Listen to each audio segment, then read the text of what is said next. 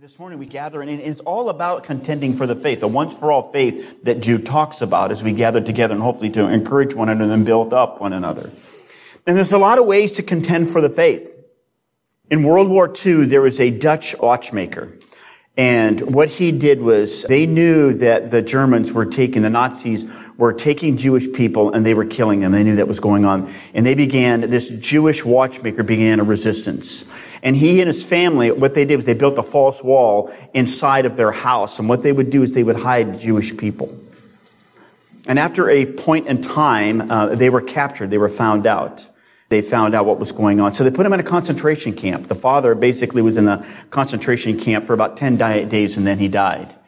And, and the rest of the family members, uh, Corrie ten Boom and her sister Betsie, they were in there for about 10 months. And Corrie ten Boom eventually got out on, on a clerical error, 10 months in a concentration camp.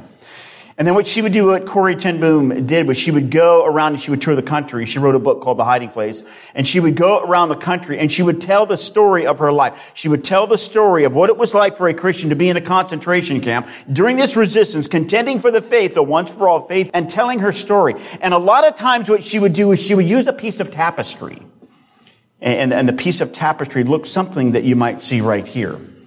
Uh, this is the backside of the tapestry. And when she would tell her story and when she would show this piece of tapestry, this is what she would tell everybody about the work of God. She would say this, although the threads of my life have often seemed knotted, like you see right there, I know that on the other side of the embroidery is a crown.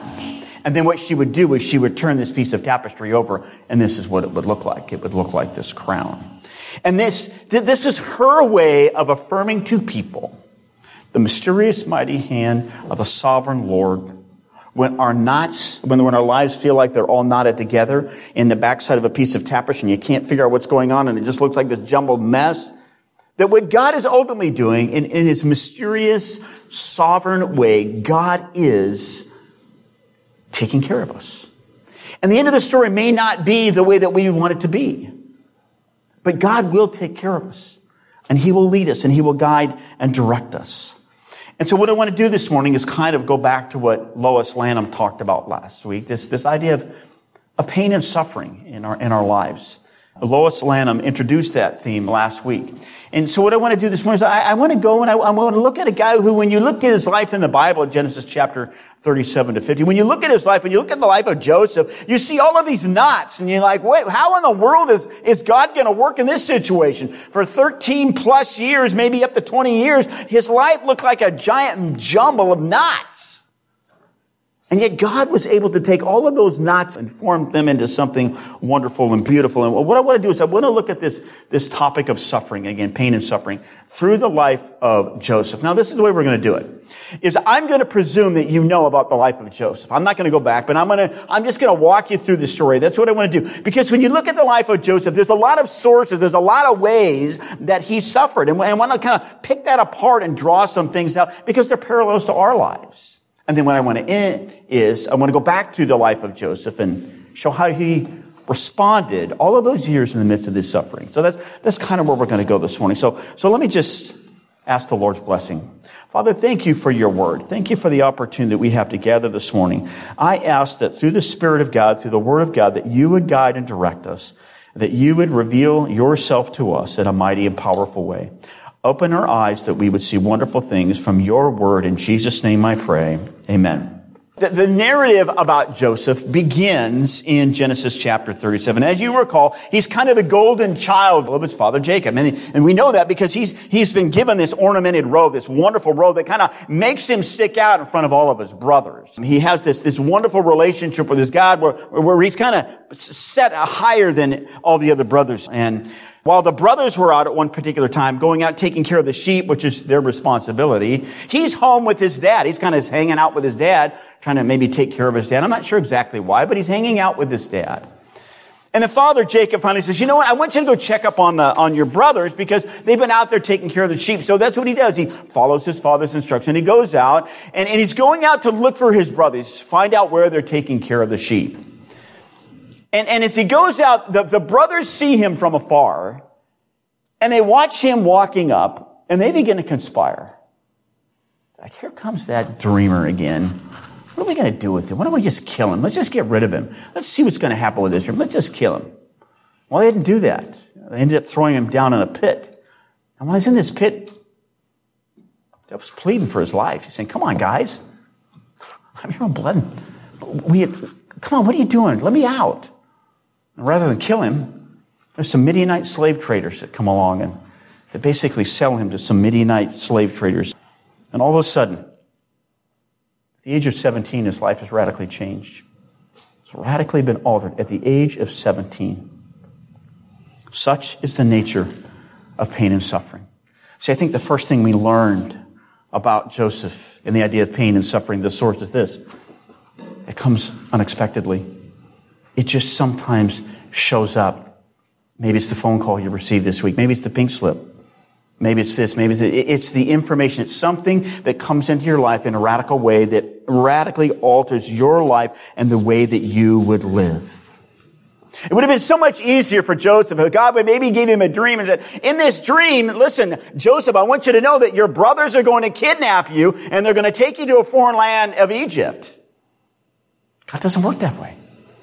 Pain and suffering many times simply arrives at our door. I quoted this verse last week, James chapter 1 verse 2. It says this, consider it all joy, my brothers, when you encounter various trials. The word encounter, it has the idea of just showing up. It means to be ambushed or to fall into. In Luke chapter 10, there's a, the parable of the Good Samaritan. Remember what happened to the Good Samaritan? He falls into the hands of the robbers. All of a sudden, his life is radically altered. He's doing the right things and his life is radically altered. And, and that's what the idea of encounter means. Our lives are forever changed. Let me ask you, how do you respond when it's the phone call, it's the this or that? How will you respond? Will you buckle? Will you give up? Will you give up on your faith or will you hang in there and move ahead? And that's what confronted Joseph. He's now a captive. He's been taken to a foreign land, Egypt, where he's probably on the way over there with these Midianite people. No doubt he was probably mistreated, mishandled because he's a captive. He's being kidnapped, taken to a foreign land. But he ends up being a household servant for a man by the name of, of, of Pharaoh's guard. He's, he's a household servant in, in his household right now. And all of a sudden, this 17 year old finds himself in a foreign land. And he's all alone, which reminds us of the second part of suffering.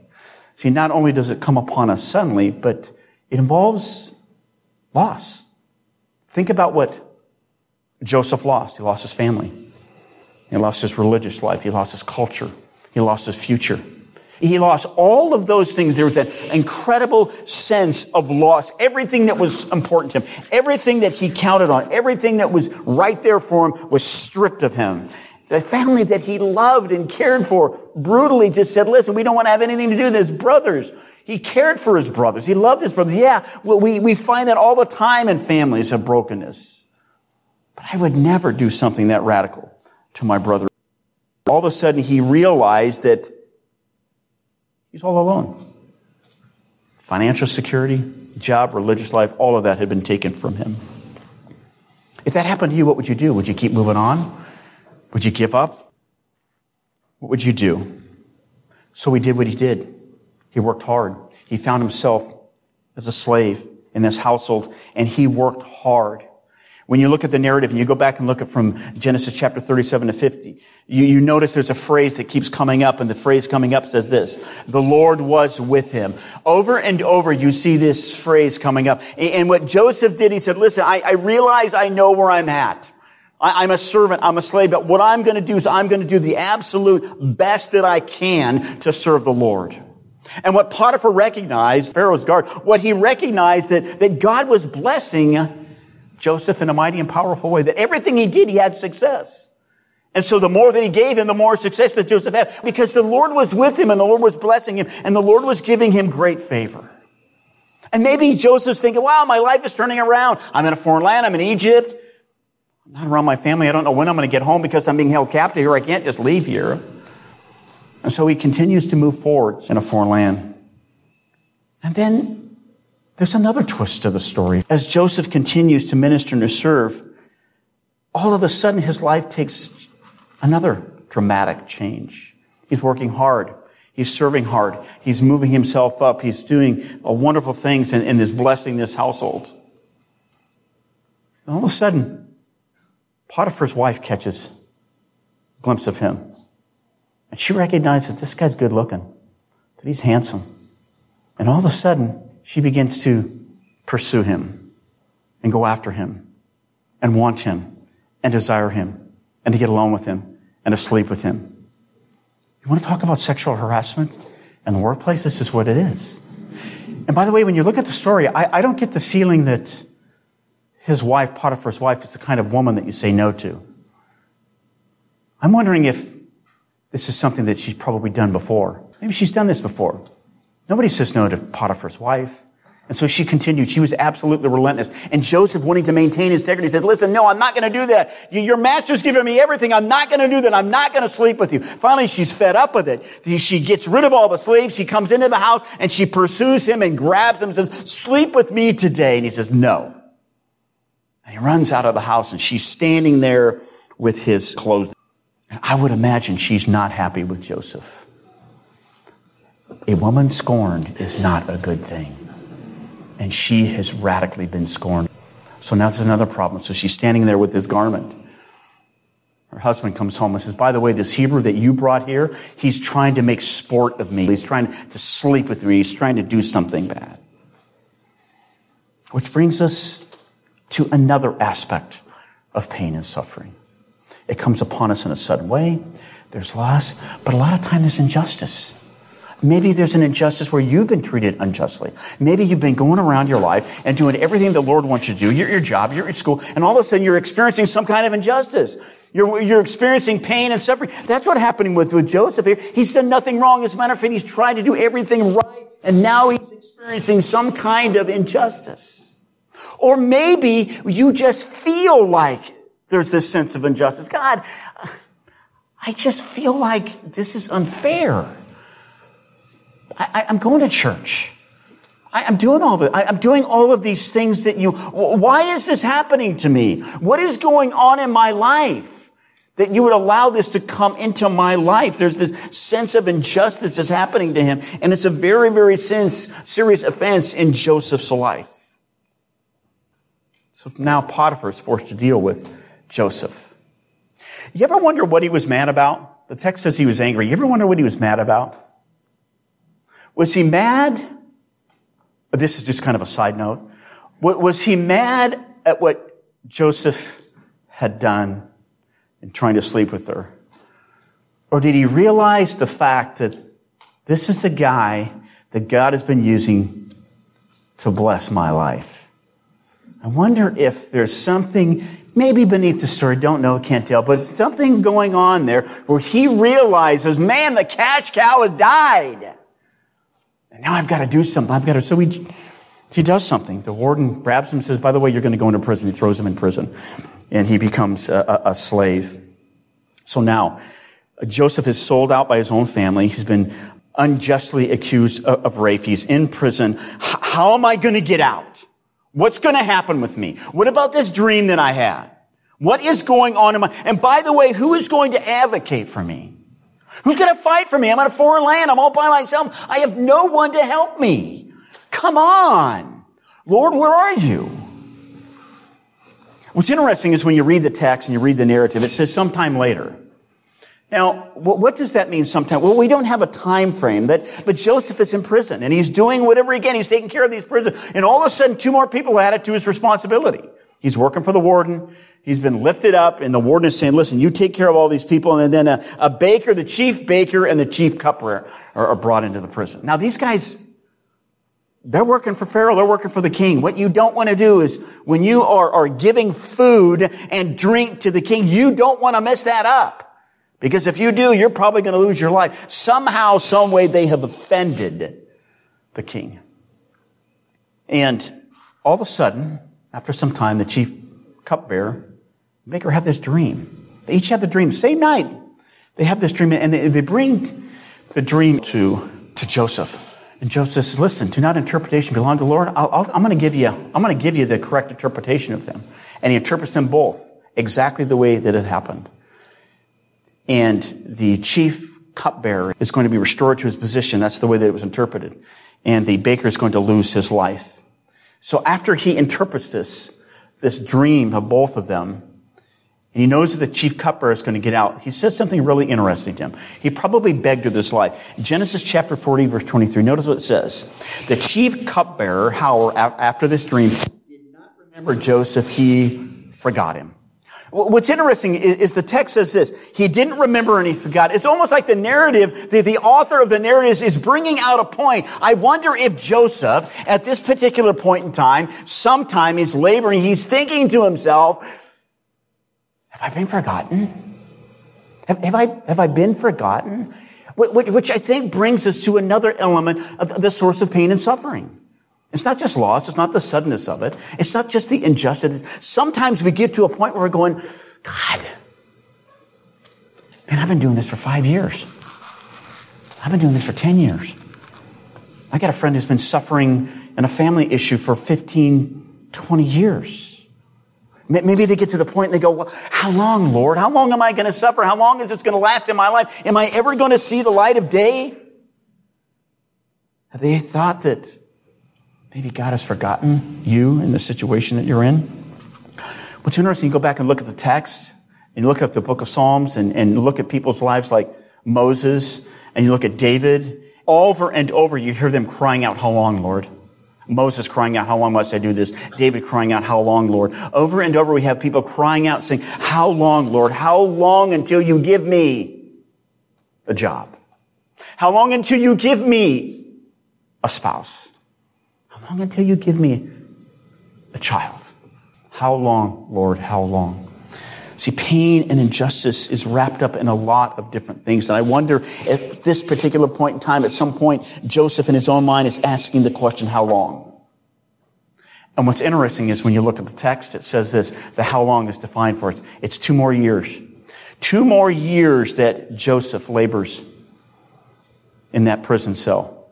Until finally God gives a dream to Pharaoh and Pharaoh can't figure it out. He calls all the magicians. He goes, listen, guys, I've had this dream. I can't figure it out. And the cupbearer, now all of a sudden, he what? He remembers. Two years after Joseph interpreted it. Two years later, the cupbearer says, by the way, there's this guy that was in prison. His name is Joseph. When, when we were, when you were mad at us and you threw us in prison, he interpreted two dreams. And what happened to me happened and what happened to the baker happened. Maybe this guy can go and he can interpret your dreams. So they cleaned him up, brought him out before Pharaoh, and Pharaoh gave him the dream. And Joseph said, You know what? Here's the interpretation of the dream. God is the one who gives interpretation. Seven years of blessing are coming, and there's going to be seven years of famine come. What are you going to do? Pharaoh, being the smart guy that he did, said basically this this is what I'm going to do. I'm going to put you in charge. You're a wise man. There's no doubt the Spirit of the living God is in you. And what I'm going to do is I'm going to put you in charge. No one will be higher than you. I'm in charge, but you're basically going to be second in command. And you're going to be the one who's going to walk through this seven years of famine and this seven years of blessing. And that's what he did. He put Joseph in charge. And then Joseph does what he's supposed to do. And right before the famine hits, he gets married uh, the Pharaoh gives him a, a wife. And he has two children, Manasseh and Ephraim.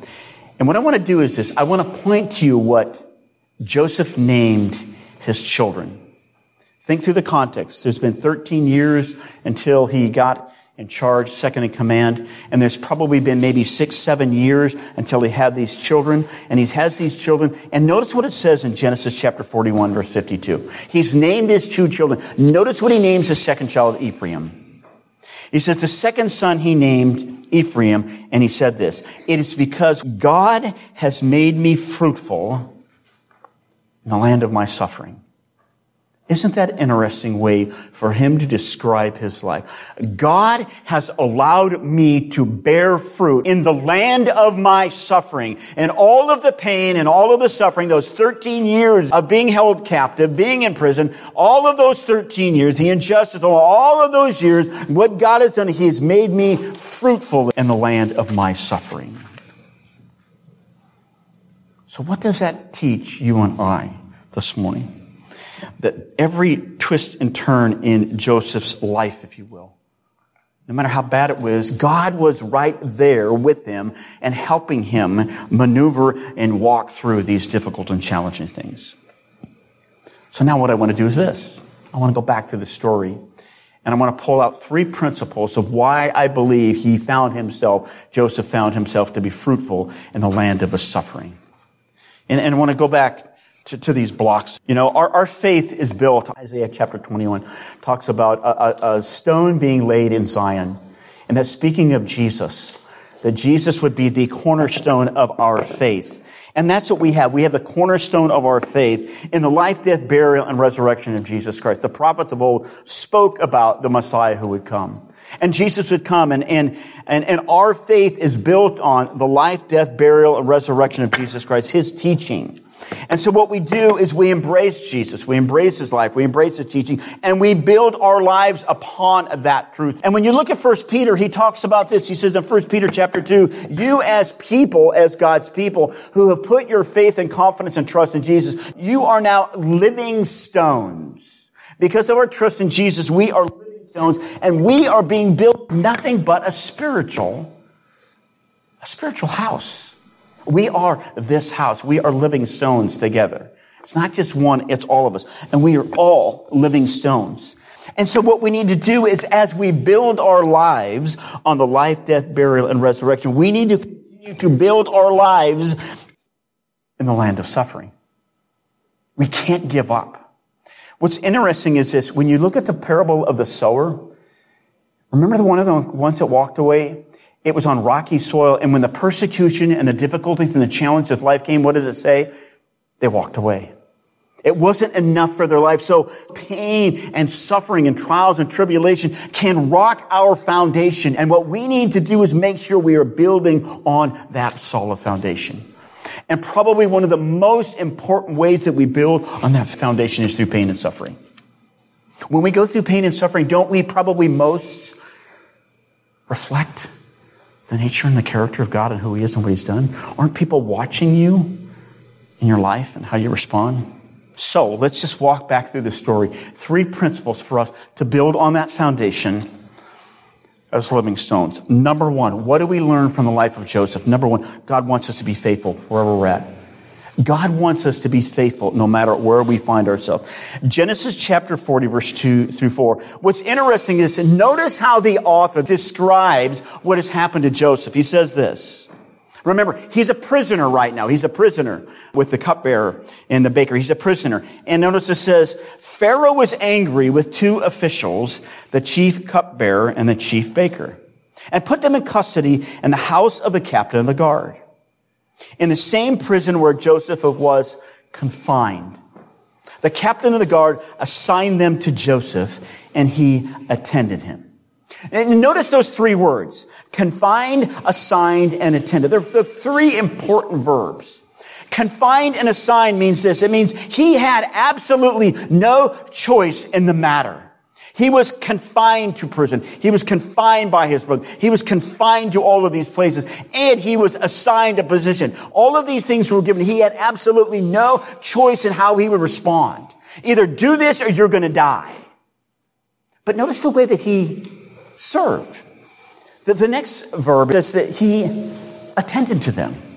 In other words, it reveals his, his motivation and work. What's interesting is when you look at this word and you look how it's used elsewhere, it's used in First Kings as a priest attends to his priestly duties to the people and to God. It's used in such a way as a, as a servant knowing that they are underneath someone and they are serving, they're motivated to serve, they're motivated to work in such a way that it builds this other person up. Notice that is what Joseph did. He attended them in such a way. I wonder if Joseph knew and understood that behind all of this stuff, God is still with me. He's bringing blessing me into my life. He's giving me kindness. He's giving me favor through the word, through all of these things, these other people, and I am going to serve. I'm going to serve the warden. I'm going to serve. I'm going to serve. God wants us to be faithful in the midst of pain and suffering. Philippians chapter 2 says this, it's speaking of Jesus. It's speaking of Jesus says, who did not shy away from the cross. He says, have this attitude in yourselves, which is also in Christ Jesus. In other words, Jesus went to the cross, left the glory, perfection of heaven, and went in. What did he do? He became a servant.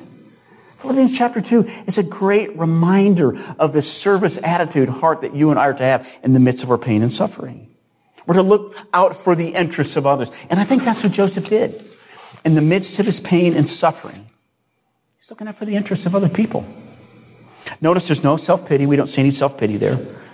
Uh, we don't see him talking about how the circumstances of life have really been bad. Uh, you don't see him just trying to get along, bearing with them. And you don't see him give up. We see him actually attending to serving. I wonder if his heart and his mind, he recognized that God's ultimately in control of all this. He is with me. He's showing me favor. And what I'm going to do is I'm going to continue to be faithful. Which reminds us in the midst of our pain and suffering, don't give up. Continue to be faithful. Continue to move forward. Continue to serve. Find ways for us to look out for the interests of other people. Is the lesson we learn from Joseph. I, I think there's a second principle we learn here, and it's this. Sometimes when we, we're in the midst of bad things, we close ourselves off to people. We close ourselves off to hurting people. We don't want to hear what's going on in the lives of other people. What's interesting what Joseph did, Joseph engaged in other people. He engaged in their suffering. Uh, chapter 40, verse 7, he, it shows that, that he's looking out for the interests of others. Think back to the situation Joseph is in, in, he's in prison. The baker's there and the cupbearer's there. And all of a sudden, the day changes. The day changes. Notice what it says in Genesis chapter 40, verse 7. Notice what Joseph, he says, why are your faces what? So sad today. Isn't that interesting? Well, why is your faces so sad today? In other words, I've been attending you. I've been taking care of you. I've been watching over you. I know what's going on in your life. We have this relationship, this compassion. And all of a sudden, I notice there's something different about you today. Do you have those kinds of relationship with people where you know what's going on in, in other lives and you know what's going and you can recognize sadness in a person's life? That's what Joseph does. He realizes what's going on. He saw something in their lives. Just as the warden and all of these other people were looking after Joseph, he saw that there was something different between these two individuals. In other words, there was a sadness deep inside of them that bothered them. The dreams that they had actually bothered them. See, I think it's really easy sometimes when pain and suffering comes into our life that we separate ourselves off and we close ourselves off. We close ourselves off from being a conduit of comfort and peace to other people. Uh, Connor gave an illustration of that song by MercyMe. There's another illustration that I want to give you. Um, many of us are familiar with the, the songs Come, Now is the Time to Worship, Hope of the Nations, Faithful One. We've sang a lot of those songs, uh, Refiner's Fire. And the author of those songs is a guy by the name of Brian Doerksen. And his son Isaiah uh, suffers from a fragile X syndrome. It's a genetic condition which results in physical, intellectual, emotional, and behavioral limitations. In his book that he wrote, Make Love Not War, he reflects on the day when he received the medical information about this condition. And he is ready to basically give it all up. His heart is broken. And yet God broke through all that he was feeling and experiencing and taught him a lesson. And this is what he says. After receiving the test results, I stumbled around our property, weeping, confused, heartbroken. We've been there. At one point, I lifted my voice to heaven and I handed in my resignation. God, I am through being a leader, a worship leader, and a songwriter I wanted to give up. Don't we all feel that way at times? When I was able to be quiet enough, I sensed God holding out his hand and inviting me. And he says this Will you trust me? Will you go after with your broken heart? For who will relate to my people who are heartbroken, if not those like you who are acquainted with disappointment? He's saying, listen, yeah, you're, you're heartbroken, but will you trust me? And will you use your heartbrokenness to go to other people and be a conduit of grace and mercy in their life? In other words, I want to redeem that brokenness. I want to redeem that situation. I want to redeem that and use it for my honor and glory to bring comfort and peace to other people. And then he said these words, I used to think people were most blessed by our great victories, but now I know differently. People are just longing to hear others speak of how they have walked through the deepest valley. The world lifts up the victorious and the successful, but God lifts up the brokenhearted. Is it not through our pain and suffering, probably more than anything else, that reflecting the nature and the character of God? When people look at our lives in the midst of the difficulties and challenges, what are they seeing? Are they seeing brokenness? Yeah, that's okay. Are we seeing us give up? Or we're seeing us hanging on to the Lord, contending for the faith, for the nature and the character of God. Even though I don't understand it, Lord, I'm going to hang on to you. And I'm going to trust that you're going to bring peace and comfort into my life. Paul, a guy who suffered immensely over and over in the Bible, you can read that. Notice what he wrote in 2 Corinthians chapter 1 about how God uses the brokenness of our lives. He says this. He starts out this letter, praise be to the God and Father of our Lord Jesus Christ. And notice what he says, the Father of compassion and the God of all comfort. All comfort. Who comforts us in all of our trouble so that we can comfort those in any trouble with the comfort we ourselves have received from God. All comfort. What God says, listen, I, am the God, I'm the Father of compassion.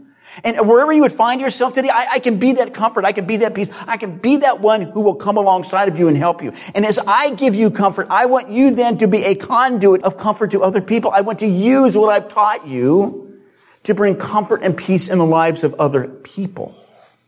So the Spirit of God comes into us, brings us comfort, and you and I become conduits of God's peace and comfort.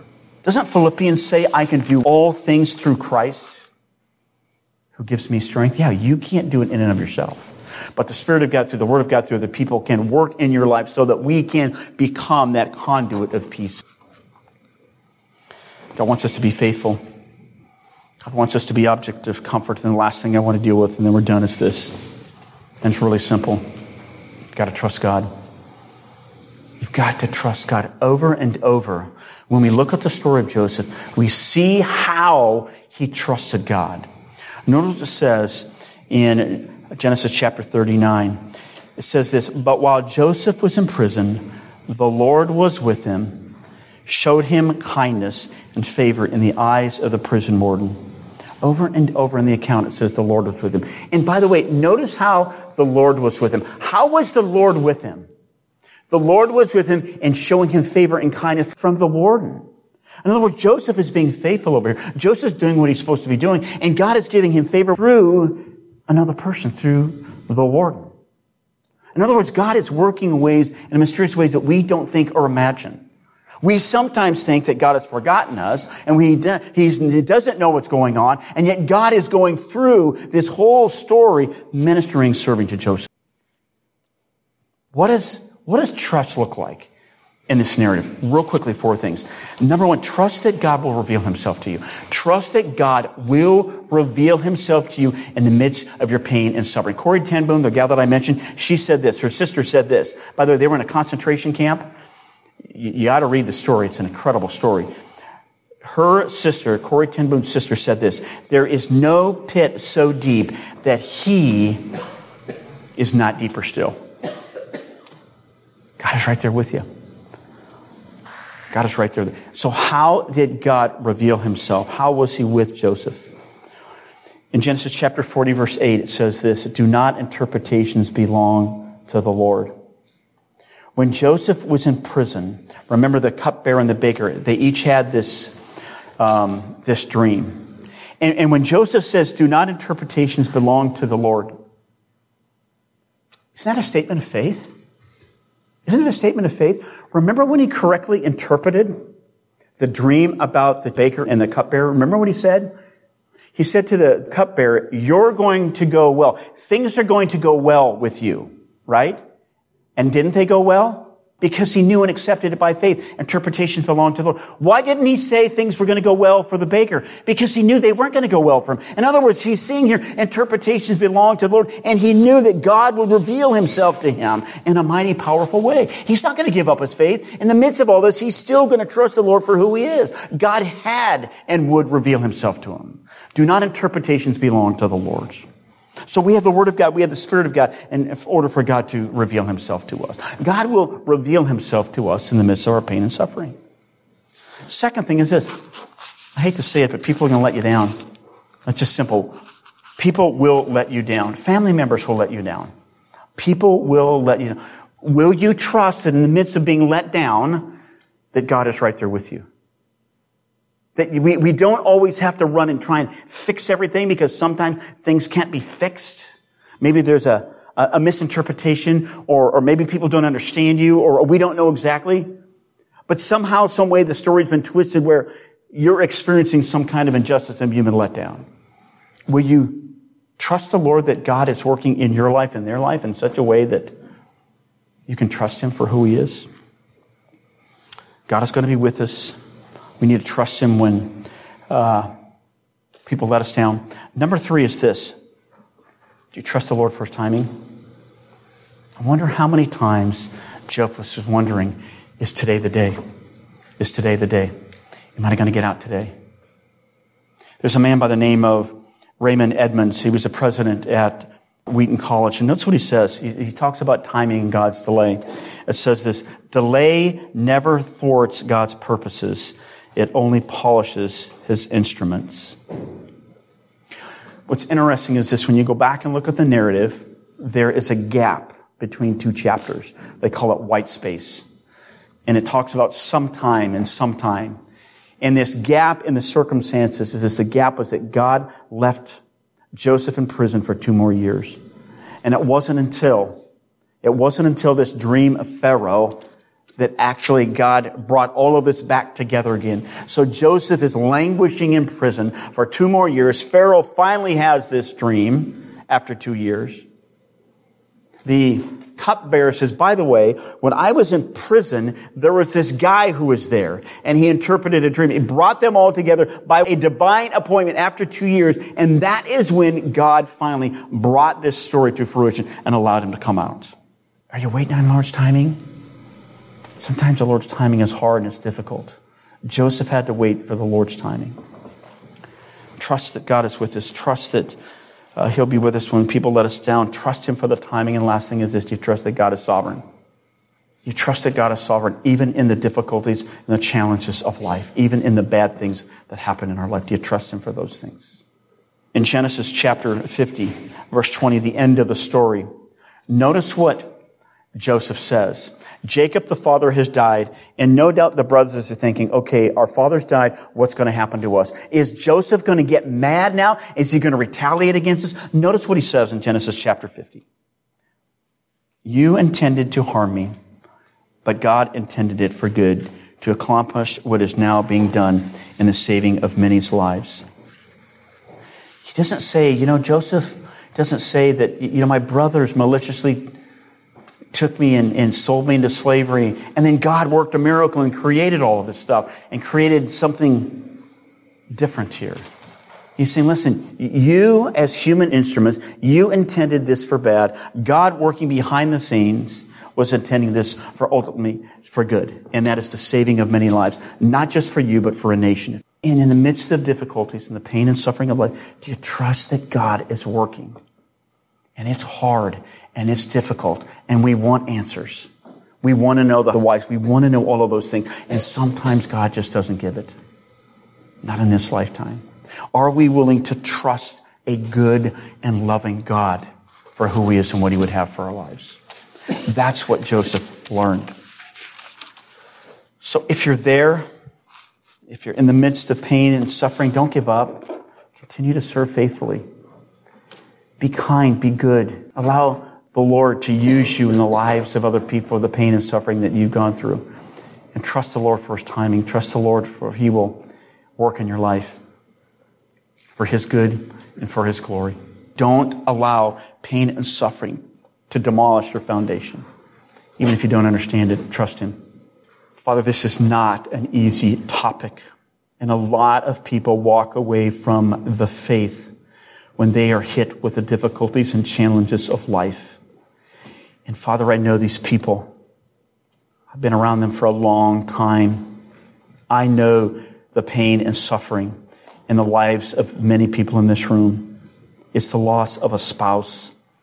It's the loss of a son or a daughter. It's not experiencing something that, that you would have us to do, with being married, having a child, Lord, loss of a job, loss of a future. Father, I pray that we would not give up, that we would be able to hang in there and trust you. Father, I pray that we would love each other, that we would care for each other, that we would offer peace and comfort to each other, and we would build up each other as a body of faith because we are your living stones. Father, may we bring glory and honor to your name. In Jesus' name we pray. Amen.